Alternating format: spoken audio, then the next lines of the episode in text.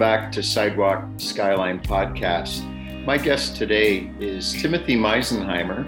He's currently the Senior Manager of Chaplaincy Services at Ottawa Mission. And from 1999 until 2018, he was involved in Capital City Mission, and uh, he was their executive director. And uh, prior to that, he served as a pastor in various communities. So, um, Tim, I believe that you and I maybe first met uh, when uh, I had hosted a conference in Windsor called Beggar's Banquet. That was in 2001. And um, that conference featured Tony Campolo as a guest. Uh, it had Cade, Caedmon's Call and a host of workshops, speakers, and urban ministry tours in Windsor. And uh, so, Tim, it's great to great to have you on the on the podcast today. Thank you, Kevin, for having me here. Yeah. So um, uh, it's it's interesting. Uh, your um, lifetime as an adult really has been a lifetime of uh, ministry, and and and the larger chunk of that uh, has been specifically urban and given to the city of Ottawa. So um, let's start uh, with Capital City Mission, the, the mission that you really uh, were a founder of. Um, so back in 1999, uh, did this just come out of thin air? Like what, what inspired you to begin a mission in Ottawa? And uh, where were you at the time? And tell us that story. Yeah, it was uh, quite a, a, trip. So I was in Ottawa pastoring, had uh, a church that really believed in uh, supporting a Christ-centered drop-in center on, you know, right as close as we could be right downtown to uh, center of uh, an area in the town where it was called Lower Town. Wasn't uh, any existing drop-in center there. That said, it was probably a kilometer up the street to the Parliament Hill and just past King Edward for those that have ever visit, visited. And so it was a largely uh, uh, poverty place, or when we did our study uh, back then, in postal codes in the Ottawa area, it had the lowest amount of income per capita address. And so we kind of strategically had that. Anyway, what happened was, the gentleman that I was pastoring with and great friend decided to uh, resigned the church just as we were developing the idea of uh, un, un, uh, unveiling our, our vision. And uh, when I had gone to that church in Ottawa, I was really, um, from when I was in Bible college, some names I'll mention today are like probably in a time machine for maybe people, or the, you'll never know who they are, but just to honor them because I believe who I am is really a, a part of a lot of mentors and a lot of people. But there was a, a lady named Carol Surratt that was one of our teachers, and uh, she developed this idea of like, and Ed said, Ed Psych 5, of thinking about where you think you were going to go with your life and how you were going to, uh, you know, follow your calling. And, uh, and, and at that time, before I was in Ottawa, before all that, I really knew that in my heart I wanted to be an urban missionary. I had some short term experiences in northern Canada, in Pickle Lake, and north of that, and, and in uh, the Hudson Bay, and loved the Indigenous people and loved that. I thought for sure that might end up. So, what happens is I'm in Ottawa, the pastor leaves, and I'm like, okay, uh, maybe we got to put that, you know, maybe that was in the Lord's will and so I, I'd never been a senior pastor. I had about uh, eight years of uh, youth and outreach pastor, and I love doing that. But I put my name available to be a pastor anywhere in Canada. And where I uh, ended up being led by the Lord's hand, I really believe, is, is this place called Killam, Alberta. I was in Killam, Alberta for about a year and a half, loving the church and uh, coaching baseball as a small community, coaching hockey, getting to make uh, friends with the neighbors and the small community. And it was really a pretty amazing time. We had uh, a, a, great change in the culture of the church and its involvement in the community. And I thought, man, I'm, I'm probably going to do this for a long time. And, uh, you know, maybe this is urban missions for me because it's a small community and I can really be an impact by the grace of God. And uh, so I was just going along that path. And one day, uh, a guy knocked uh, on the uh, parsonage door next to the church, and I was there all alone. And he uh, he said he wanted to talk to me. And so, you know, he had a backpack, and he looked like he had another bag, and he was just a hitchhiker, and he just wanted to talk to me. And so, pastors know often that happens, especially well, everywhere. And uh, usually, people uh, often are going to ask you for a little bit of help and then you have a prayer with them. And so anyway, said, let's go sit down in the church. So we went over next door, sat back to the pews of the church.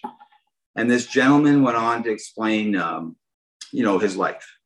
And I just listened. And then I listened and listened. And I was kind of, you know, like waiting for the, and, but can you help for me? the ask? Yeah. Waiting for the ask, right? And so what happened was I started asking him how I could help him. You know, it was like, uh, yeah. Anyway, so what happened was he said, "Listen, you have done everything I needed to. I just needed to talk to somebody and have somebody listen to me." Wow. Wow. So I went back. Um, so my, I said, "Please stay here." I went and made him a lunch, put a bunch of Subway coupons, you know, free meals. I think I was, you know, not in a place where I had a lot going on, but I probably put 20 or 40 dollars in in the bag. And and he said, he brought it back. He said, You really don't do this. You know, he was he had just told me about how he was trying to go back to the East Coast and he'd gone to Calgary and he'd gone in through this and gone through that. And he has all these broken relationships. He wants to go make his life right. And, you know, and it wasn't really a transforming experience for him as much as it was for me because I went back to my study after he left and I tried to get him to stay in a motel in town. I'm trying to, you know, get him, don't leave, you're my friend. and anyway, he just got back on the side of the highway and he went away, but he didn't go away. He was, uh, he was uh, to me the angel that called me back to Ottawa. Mm. And um, so uh, we started to put in process a lot of prayer around that, discerning that.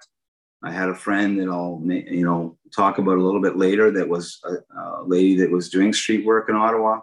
Thought maybe I'd just partner up with her and you know we'd be a, a good fit. And anyway, within about three weeks we resigned from the church, mm. and uh, we started. We had nothing other than our vision and our hope that uh, maybe because of the favor we'd have with some churches that we were involved with because I was involved as a youth leader in the city and whatnot. And, um, you know, we made a couple calls and yeah, okay, Tim, you know, tell us when you get back and we'll have a coffee, right? Rented the U-Haul, had the last Sunday. It was Father's Day, 1999. Um, tent mate had a job to uh, sell cars from, you know, favor I had within a church. A guy gave me a job. Started doing my street walks, downtown Ottawa again, which I was doing before I left, and um, saw what was different over a couple years I was gone. And so what happened was that was the that was the context, and we just went as a faith ministry, and uh, and we we uh, we we got a building in uh, we we got a building in January 2000, and there was people that walked. You know what? I'll tell you, like I was just thinking about this today. You know, it's like you're never gonna walk on water unless you walk on the street first. and so when you walk on the street and you ask Jesus to show you himself, you will see him. If you walk in the street and you you look for the need, you won't see him. If you ask him to, so really that's how it started. And we were just like uh, really, really uh, blessed that gradually one church after another church, by that March day opening, I wasn't needing to work uh, outside of the ministry. We had raised enough support to have a marginal amount of money to live. And, um, and uh, you know, and that was all done with four children, all different ages from uh, 18 to uh, eight, 18 months old. and so uh, God was just so faithful. So the actual launch was sort of like that. The first week we opened March 6th, we had a 35 uh, cup coffee maker, not even a microwave. We had sandwiches that we made ourselves uh, from you know buying eggs and stuff like that and tuna. And the first week we had uh, first day we had six people. The next by the end of the week we had 30 people. In a month we had about 60 people a day. And in three months we had 140 people a day coming in. Our motto was a place to find friendship, a place to find help. and we were going to give away what God had given us. So uh, that's that's how it sort of how it went down. It's it always amazes me in downtown city cores. That's often where you have street missions, uh, but at the same time, you're always like uh, across the street or blocks adjacent from extreme wealth and power. And uh, yeah. yeah. so but to, where where was your hometown? I grew up in Sudbury. Yeah. And I was I was there till I went to uh, Bible college when I was 27. When when you lived in Sudbury, did you live in downtown Sudbury? Did you have a lot of exposure to to poverty and and uh, you know kind of the street affiliated uh, population, or or was that uh, something that you discovered later on? I I don't think uh, no. I mean Sudbury. I mean uh, historically, my uh, my dad was raised above a bar in the you know one of the oldest bars on Durham Street near Elgin Street. I mean, um, and uh, but I mean we were not in anywhere near a poverty area. It was a lot of wartime houses and uh, you know small neighborhoods. Sudbury was never fancy, as most people will make fun of. Yeah. But uh, it's very blue collar, uh, Union Town. Um, and uh, you know miners and and uh, but people talk to their neighbors. I think that um, I think that some of the impacts that came in Sudbury were were was when I I was a prodigal for 10 years. I was far from God for 10 years. I didn't darken a door very often unless it was for somebody's funeral that was in my family or something. But and um, a lot of things happened in those 10 years.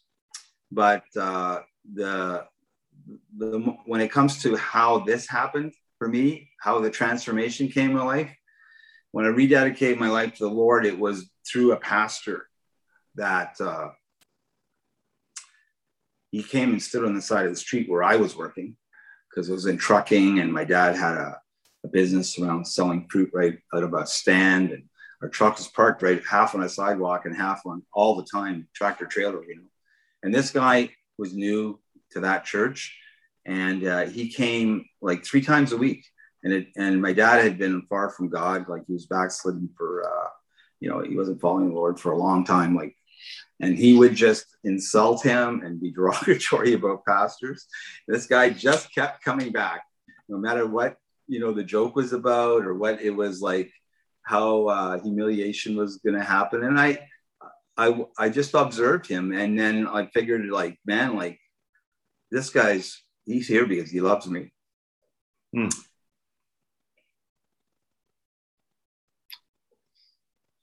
So if it starts on the street, it's going to end on the street. Yeah. That's my heart. And uh, on top of that, my mother was in 1942 left on Bloor Street with her three sisters by two alcoholic parents who, you know, in time one, everybody had some recovery time, not her father so much with my mom, but with her, my, my grandmother. And so my family, when you think about Sudbury, you don't think about street ministry, but that developed who my mother was in uh, with the presence of the Lord. And, and so uh, when we do talk about mentors, I was always being mentored mm. through a spiritual uh, mother. Yeah. Yeah. Yeah. The well, let's talk about some some of the mentors, some of the influencers in your life that uh, you know really. I mean that that pastor uh, at at the uh, truck on the street. You know that that's one, but. Um, what about in terms of getting a sense of urban vision? the sense that uh, your place was to go to the streets. Who who influenced that? Who are some of the the uh, people and and some of the maybe authors or any anyone that you would consider to be a strong influence? Yeah. Well, early on, I um, again it came. It started with. I mean, it, it, you know, it started with Matthew twenty five. It came by those people. Yeah, seeing Jesus, and I always, I was, uh, I'm dyslexic, and so my learning. Um, oh, you, you mean Matthew fifty two? yeah, exactly. but that part about as you do unto the least of these, you do unto me, and and mm-hmm. those categories. Yeah. So what happened when I just that guy on the sidewalk, he like it was actually Bruce Martin, and ah. yeah, actually, and so he I just started going back to church and left my cigarettes up on the sun visor. You know, like I mean, this is gonna work, but and uh, but I, I actually didn't. I didn't I didn't smoke for a whole year. And uh, but that said, that and everything back then, right? Holiness, you don't smoke. but anyway, uh, what happened was uh, he he like probably within three or four months he was gone. And there was this other guy, and he was like not anybody that I ever thought I would become a friend with. And uh, he's actually been like the biggest friend ever. And so uh, he he said to me, uh, I was at church maybe for three weeks after, and he said, "Hey, you know, why don't we read the Book of Romans?" You know, and I'm like, "Okay." And so, and then we'll have we'll get together once in a while, okay? And so uh, he's absent-minded. He, you know, I would be calling him and saying, "Hey, you said you're gonna get together," you know, like, and he lived like five yards down the street from me. So eventually. Um, he got his stuff together and we met a couple times and then he said hey you got a truck i got to move somebody so this story really has an importance in this of how I saw something uh, that was mentoring. He had the heart, and he had he was a young pastor, and he was zealous and all over the place, but not really theologically. Very sound, but. he said, "So where are we going?" So we go to the worst neighborhood in Sudbury, and uh, there's this lady there, and she's with child, and um, so you know, I'm kind of like asking questions, like, "Okay, so yeah, where are we moving?" You know, it's just like you know, smelly situation, right?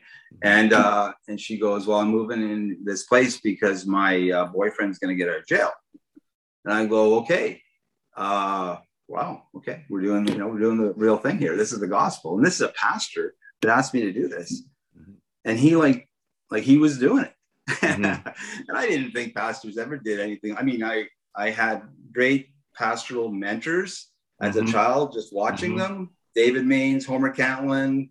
Uh, I mean, I learned to cry from David Mains. I learned what grace was about from Homer Catlin by osmosis, right? As a kid and prayer. But that said, uh, the next line was, okay, yeah. And she goes, uh, you probably saw the story in the paper. My boyfriend on our wedding day, um, you know, he, he attempted to murder somebody in a hotel. That guy was, you know, the bartender wow. at my wedding. Wow. That guy was the bartender at my wedding. In three months, these people are all standing at the front of the church in Sudbury.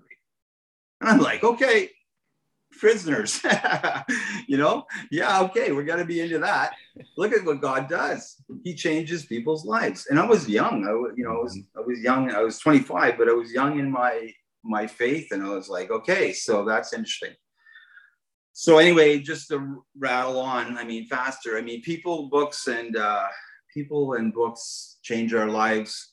And, uh, and through the providence of God, God allows us to, I believe this in a big way. So I've already mentioned my mother and David Curry, Bruce Martin, uh, not intentionally sitting down and saying, we're going to do this course on how to mentor you, just by bringing you along with them on the walk, right? And what they were mm-hmm. doing in those moments and where they were going. And that's how I met them. And, and so it just can, my whole life has continued that way. So, you know, I would I would say that, you know, my mother, my pastor friends, um, and then I came to Ottawa and I met a lady named Susan Brandt. And that's when I was pastoring here, but I met her and she was, uh, you know, a foot washing nurse on the on the sidewalk, again on the street, going into missions, washing feet, had uh, just a huge heart, and she still does. She's out west now, and she's uh, sort of gone the route I have, like where she did the you know storefronts and the drop-ins, and then the actual, and gone through a lot of stuff. But she's she's out in in the West now, and just a, a beautiful lady. And we didn't work one on one together, but just her atmosphere of ever uh, you know knowing her and being around her and listening to the way she talked. When it comes to the hardcore, she's the one that really showed me what this is about. Yeah. And also, um, so those are the sort of the people, and then the rest of it's all my friends on the street. They've mentored me. They taught me acceptance. They've taught me so many things. Yeah. Generosity.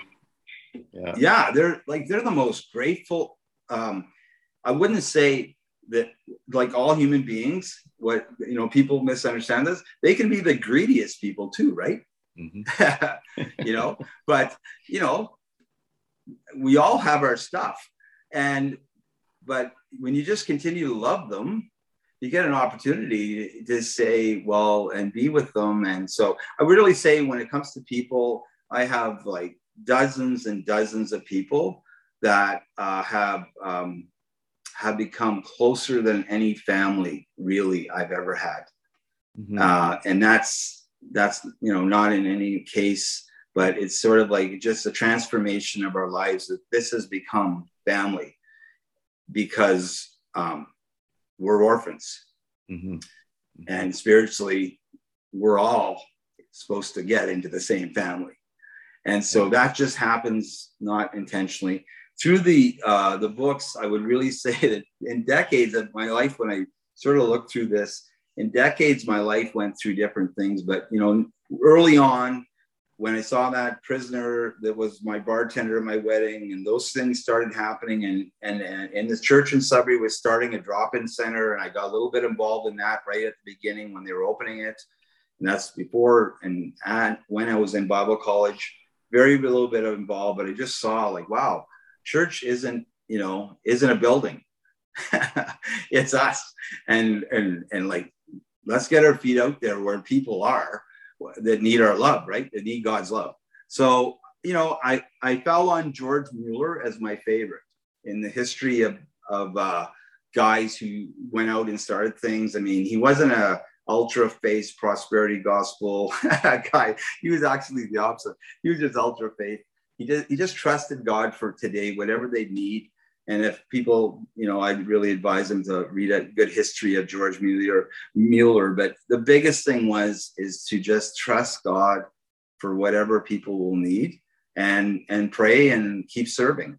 And so um, that was a big influence because the way my mother had lived, but also uh, when I started reading books like that. So you know, really in the '80s, it was Mueller and those kind of historical figures and then in the 90s, I fell into Yancey a lot.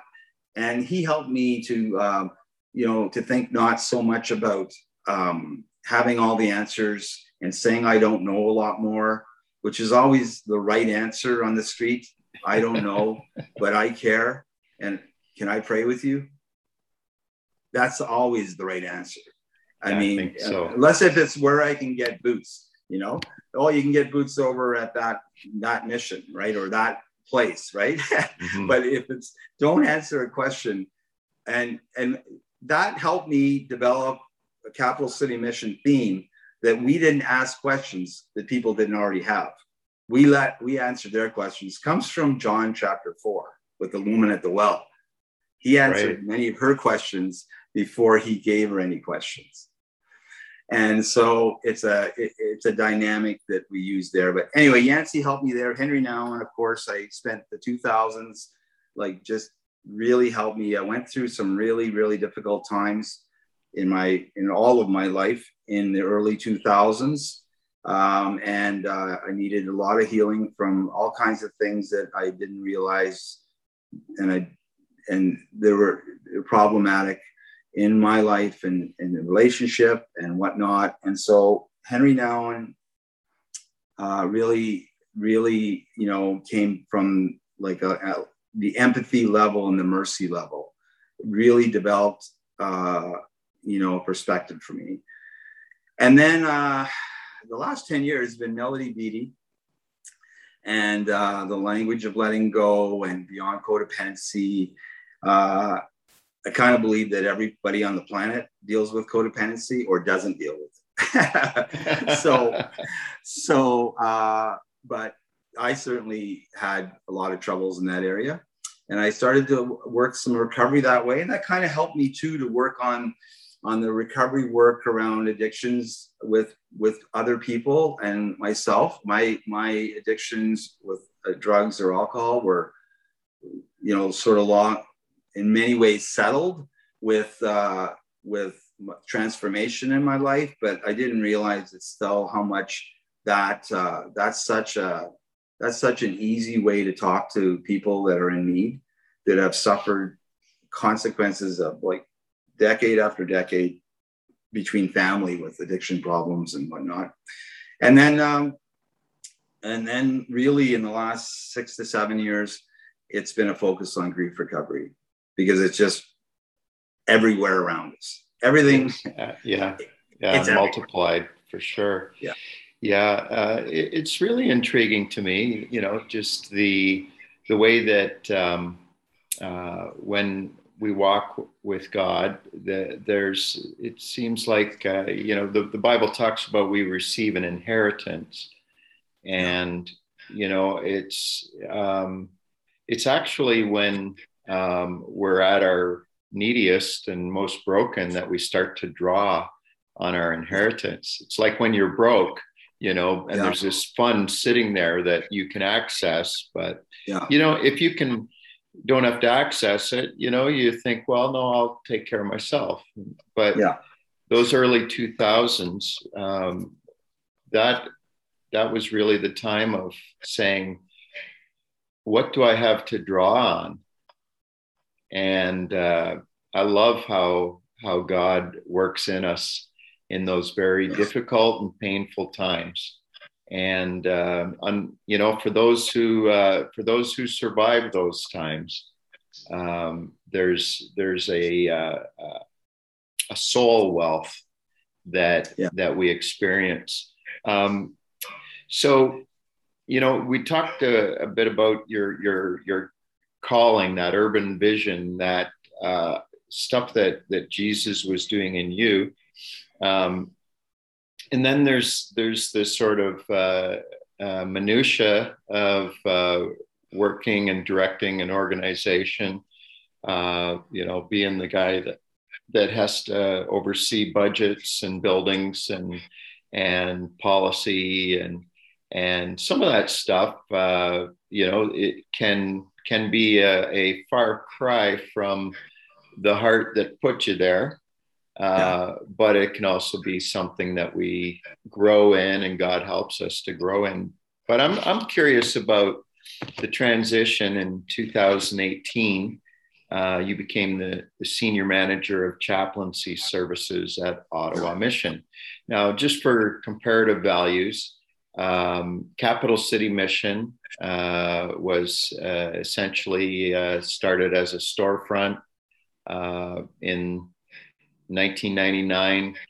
Uh, and uh, then you transition to the Ottawa mission. So I'm, I'm thinking it's like going from the storefront to the institution and in terms of uh, the, uh, the, the size of the organization, the size of the budget, the um, dimensions of work. Um, so talk to me a little bit about um, that you know uh, th- those tension points you know can compare the strength and the weakness of the two models the little yeah. storefront and uh, you know that that capacity institution yeah well first kevin uh, capital city mission i would just to say uh, this guy doesn't do administration okay i pray I trust, and I, I, I go and I go do. That's who I am. Mm-hmm. I was so favored for all that stuff you're talking about, policies and all that stuff. I was so favored because of the relationship, primarily in a church that I pastored in here, that I had three engineers. And so basically, I would say, you guys don't have the answer, all the whys and how to do this. And they literally did it. Mm-hmm. I was provided like a gift in those people. And there was another few people on that committee board. It became obviously to become a charity. Had to, I I really sat in meetings and like they wanted to know whether or not we were telling people about Jesus and loving. That's all they wanted to know from me. Yeah. And so God blessed me. I really was blessed. So from the beginning, it was that way. And and there's still board members that are on it like 24 years later. Mm-hmm. And not all of them. Some moved on. They stayed on as advisors to that capital city mission. So that part of it, that's how it went. I was able to focus on the ministry and the mission. And that was pretty much it. And uh, by the grace of God, we were never late for rent payment by the grace of God. And we always were able to uh, run uh, uh, like appropriately. The difference in the two um, and how this was not something I sought. I, I, uh, I started doing, um, well, uh, in my other role over there as ED, after about 10 years, I said, what people need is a, cha- a street chaplain. And so nobody basically, I didn't have to ask anybody. I just said, I'm going to become a street chaplain. I'd taken chaplaincy courses before, mm-hmm. I'd taken concurrent disorder courses. You know, I mean, uh, I had, uh, you know, maybe 2,000 people that I knew on the street by name. Not, not like a detailed number, but I'm just saying yeah. Remember, I'm not a detail guy. so lots of people, right? I and uh, so what happened was I started this chaplaincy services at at Capital City Mission, and that meant like in in 2006, already in 2006, it was a year there. It was a really, difficult year in the streets, and we had 60 people die on the streets in 2006.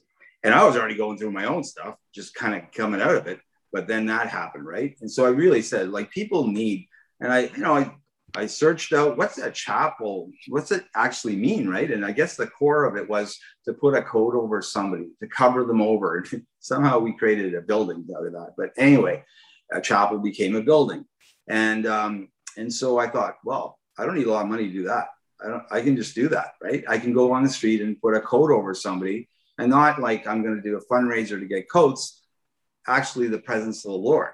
And so we just go sit beside them or talk to them and engage them in, uh, in no fanfare or anything, just naturally because they they knew you by name. That was our motto. So so very different than an institution. And but what ended up happening is some of them started dying in the hospice at the big mission. And I love them. I love that hospice. I mean, this is where people get an opportunity to die with dignity. They get able to have very good care and everything. So what happened was I started going, you know, I was in there a bit and there was one gentleman named Mike and uh, and he was in there about 2016 and I was at, you know like I'd been through like in rooms where you couldn't take um, any anesthesia or anything and operations with them the whole bit like we walked through all kinds of stuff and I, I did his I did his uh, I did his his memorial in the Ottawa Mission Chapel, and a couple weeks later, they asked me to work part time for them, and I thought, oh, this would be good. Like I'll have an inside track to work at the hospice, like with people that are dying, right? Mm-hmm. And only in a short time after, they they made another offer, and I'm like, well, maybe this is time to transition. So that's how that happened, mm-hmm. which is important to the rest of the detail the detail really to be, you know, an institution accommodates. Thank God they accommodate. That's what they do. Mm-hmm. They accommodate like so many wonderful things that we're blessed to have in this country for people. And yeah, and so whatever it is, they accommodate, they accommodate, and and they do. And that is their focus. In the capital city, in the Ottawa mission, it just happens that in 1906, it was some Christian businessmen that started this this mission for people that were were getting off the train right across from almost you know the uh, Chateau Laurier. That's where the train station was, and they were walking down, and they're in the market, what people call the market now, and they were there was nowhere for them to sleep, and they were poor, and so they started sleeping there. And when they saw it was like almost like you know, Booth, uh, William Booth's thing was soup, soap, and salvation. That's what it was. That's what a mission was then. Mm-hmm. It was just those things. Well, now we're 40 things. I mean, our tagline and our mission is more than a shelter, right? Mm-hmm. I mean, people can get soon they'll have the ability, they can get their teeth done, they get their um, their glasses, their all of their health needs. I mean, we have a clinic, all these things. Mm-hmm. So it, it, accommodates wonderful human needs, and it does it with uh, a respect and dignity for human life. So the Ottawa mission is such a blessing for so many people. This particular mission has always kept a chapel, and not just a chapel. They've always wanted chaplains to work there right through. And so, um, you know, so, you know, not too many places, especially in a, I would say in a non-Catholic world, not that we are Catholic or non-Catholic, we're ecumenical uh, chaplaincy services. Mm-hmm. So today, uh, you know, I have Deacon uh, Chris is doing uh, a liturgy of the word at 11 at 1140 and um, and and then I have I do Monday and so many days myself. But when it's not COVID, like I couldn't believe it when I got there because I knew it had always happened. But like 40 to 60, 30 people, depends on the time of the month, yeah. come in yeah. and they sit down and they sing to live music. And that's almost the biggest thing that hit me is that, you know, ragtag looking church. And I'm like, this is heaven. Like yeah. People come to church and they're all ages and all kinds of things going on in their life. And so we would do about 320 services a year, chapel services. And it's a unique, unique chapel. It's got, it's, it's an amazing thing that that happened. And then we'd have a Sunday afternoon worship service on top of that. And we implemented a French service which had never really happened and brought you know some other ecumenical followings of different uh, chapels. So that's organism. Mm-hmm. that's mm-hmm. not accommodating. Right right. The way timothy looks at it that's bringing life. That's mm. bringing grace. That's bringing acceptance. And as thankful we are for all the different uh, institutions we have, I believe that what lacks in a lot of them is the ability to have some respect for that access. Right. right. And so finding a balance in that, the way I've done it, I'm an urban missionary. So whether you work there or whether you're, uh, you know, you're in the urban center. So I'm loving you and the people that work with me now are our, our team that we God's blessed me to have come along with me over the last few years are just like that's what we're doing. We're serving the community, we're serving the neighbors, we're serving, uh, you know, just in, in a spiritual way, washing feet any way we can to continue to share the light of uh, the Lord. But, mm-hmm. um, you know, I, I tease uh, the mission. I don't know that this will happen, but I mean, I'm ready to retire from there. I've said this for a few years, so I don't know when I'm ready ever retire, but uh, from anywhere. But the uh, you know, an institution has clients. I have friends. Ah, that's good. I I don't have clients, and I don't have files. You're you know what I mean. I don't have numbers. I have first names, and if I can remember those, and we can have some way of you know keeping in touch with people and so, I mean, the opportunity now is that, uh, you know, I'll do 25 to 30 memorials a year for people. Many of them are unmarked uh, or uh, unclaimed bodies. Uh, and we are able to, uh, through our relationship with government and whatnot, able to claim them. There's all kinds of levels of stuff that I'm, I'm kind of doing like uh, stuff that I never would have had the opportunity to do yeah. if it wasn't for the accommodation of the uh, and the grace given me at the institution. Mm. Yeah. When when uh, Bruce Martin was on uh, one of our podcasts uh, where we were talking about urban churches, and uh, I said to him in that in that episode, if I lived in Winnipeg, uh, I would want you to be my pastor uh, because you know he's one of your mentors, and isn't it interesting? Yeah. that you beat with the same kind of heart. If I was uh, in hospice as a patient in Ottawa, I'd want you to be my chaplain. You know, there's there's something about the the heart of Jesus that in every setting just makes so much sense. Absolutely. Yeah. I am so enjoying this conversation with Timothy Meisenheimer.